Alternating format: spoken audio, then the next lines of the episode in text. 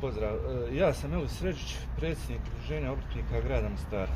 Pozvali smo vas povodom e, zabrinjavajućeg stanja zbog ovoga koronavirusa.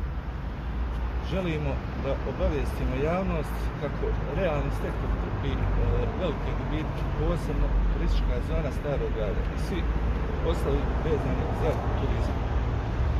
Tražimo dvije tačke od gradske uprave, oslobađanje kirija i zauzmanje javnih površina i oslobađanje plaćanja komunalnih naknada do nove godine. Bili smo na sastanku sa šeficom e, odjela za privredu grada Mostara i oni nemaju sluha za nas. Gradonačelnik se nije udostojio ni komentirati ovaj problem. Zato tražimo neopozivu ostavku gradonačelnika ako u hitnom postupku ne udovolji našim zahtjevima. Znači, zahtjevi nisu veliki, imamo dvije tačke. Ovi problemi dovode do situacije kada mi kao realni sektor postajemo građani drugog reda. To nećemo dozvoliti. Javni sektor nije pogođen e, ovim stanjem ni jednu jedinu marku, a realni sektor je desetkovan. Od danas počinjemo odjavljivati radnje i radnike jer nismo u stanju ovo iznijeti sami. Pozivamo vladu HNK da uplati obećane plate i da nastavi do nove godine. Tako isto vladu federacije za doprinos. Zahvaljujemo se što ste došli i nadam se da će javni sektor shvatiti kakav je ovo problem u kakvoj smo situaciji i da neće doći do rata između realnog i javnog sektora. Kažete nam, jesu li obveze koje je vlada obećala e, korona zakonom na razini KNK e, ispunjene, jesu li došle do vas? E, mi smo dobili, mi smo dobili, mi smo dobili dvije, dvije poštećene smo dvije kirije i dvije, dva, dva mjeseca plaćanja naknada, ali tad su gradili stara i dobili smo za četiri, pet i šesti vlade federacije uplaćeni su nam doprinosi na raznih oko 225 maraka. Obećane na sredstva za platu koji su rekli e, najbolji po korona zakon, e, još nije uplaćeno, rekli su uplaćena 425 maraka. Znači još nije uplaćeno i ko zna hoće li uplaćeno. Gospodine Ređić, jedno pitanje. E, juče je gradska uprava se saopštila objavila saopštenje, mada nisu vas konkretno spominjali, ali čini mi se da, je, da se to odnosi na ovaj slučaj. Rekli su da je već milijon i 300 grad izdvojio za posljedice e, korone. Evo, šta možete o tome reći? Pa eto, ja ne znam kome su izdvojili, mogu oni pričati šta hoće, neka dobiju papir i da vidimo ko je, ko je osjetio to izdvajanje, razumijem. Ja znam da posebni ljudi, da, da, da, da ima posebni slučajeva koji su koji su dobili sredstva, koji su dobili sredstva, ali, ali to, to ništa nije sistematski, znači nije sistematski urađeno, da, da, da svi zajedno osjetimo da ova gradska uprava nema, ima majčinski, a ne mačinski prema Osim grada, jeste li se obraćali islamskoj zajednici pravoslavnoj crkvi, budući da su i oni vlasnici dijela zemljišta? Nisu nikad obraćali, nikad. Vlasnici, vlasnici uh, islamski, u islamskim prostorima uh, dobijaju kirije redovno, znači ko da se ništa ne dešava i islamska zajednica je rekla ako, ako uh, po odluci grada da će se oni uh, očito. Znači u slučaju ako grad kaže tako i tako islamska zajednica će tako i tako. A u slučaju pravoslavne crkve oni su uh, pouzdano znam, oni su odbili pola ove Gospodine Režiću, mogli pitati spred obrtničke komore HNK? Može, recite da pitam, onaj, ispod obričke komore HNK, ja sam predsjednik komore, e, na osnovu kojeg ovlaštenja vi predstavljate obrtnike i da li ste legalni? Ja imam e, rješenje od 28. 7.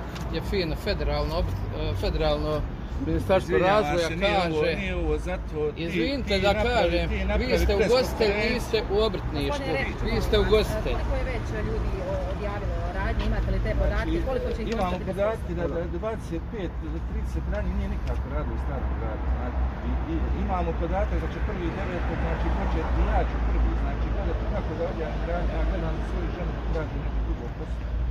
I ja se tražim da se promine, jer, jer od prvi desetog, od prvi desetog, mi, e, mi ćemo gledati Černobil u starom gradu do aprila, šest mjeseci.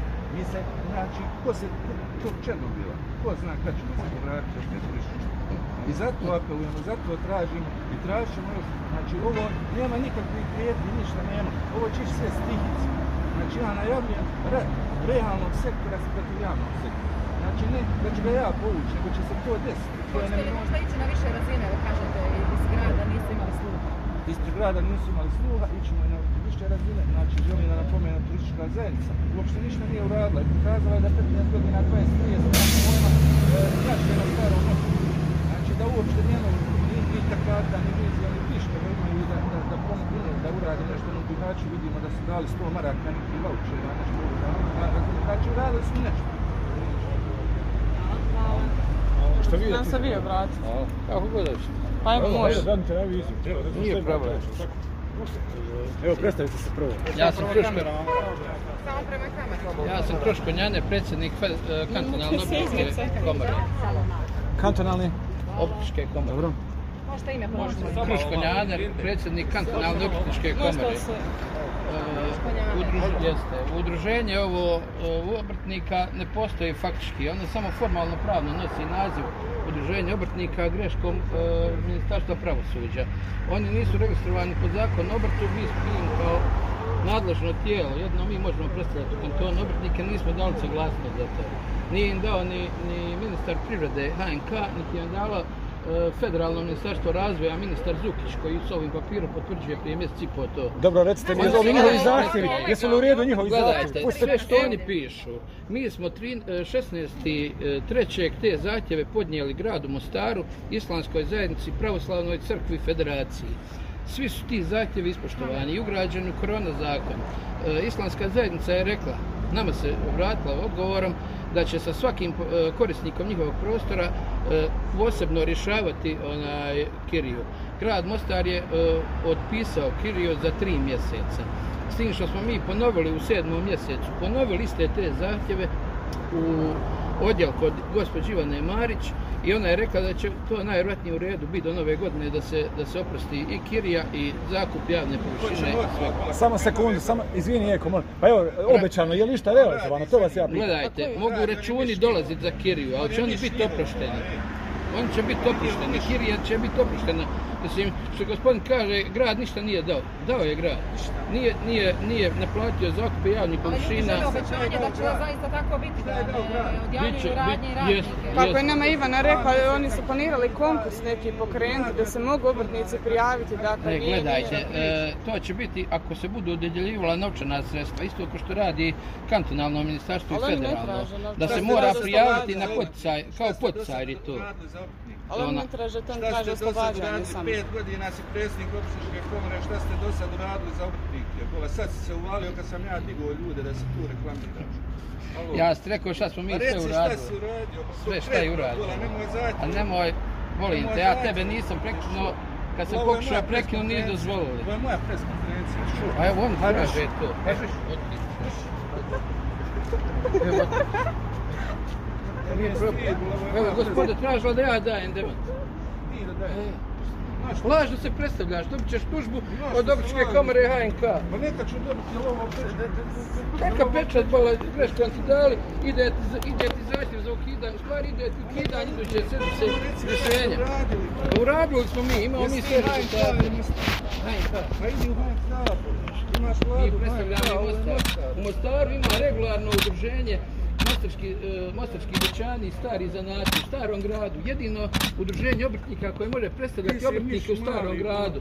Ti si ugostitelj i nisi ugostitelj. Ne radi ja ni za koga, ja Pa za sebe radiš, radim. ti Imam privatno Ti radnje, čepove- za sebe Ti radim. čepove praviš u Vravčićima, Pa čepove pravim plastične, ja sam ima ljetnu baštu u starom gradu. Pa sam si rekao da nisi obrtnik, ugostitelj si bola, ugostitelj si. imamo problem, Pa nisi obrtnik.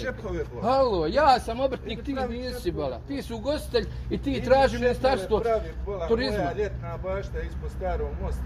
Ja sam jedini Jesi li dobio doprinose? relevantan da pričam. Radi Kako nas si dobio doprinose. Radi vas. Radi nas, jer smo mi 16.6. trećeg podnijeli zahtjev za doprinose. Prvi u federaciji podnijeli zahtjev Novaliću. Nisi ga ti podnio. Nisi ni bio registrovan kad je to podnešeno. Da pričaš to. To je.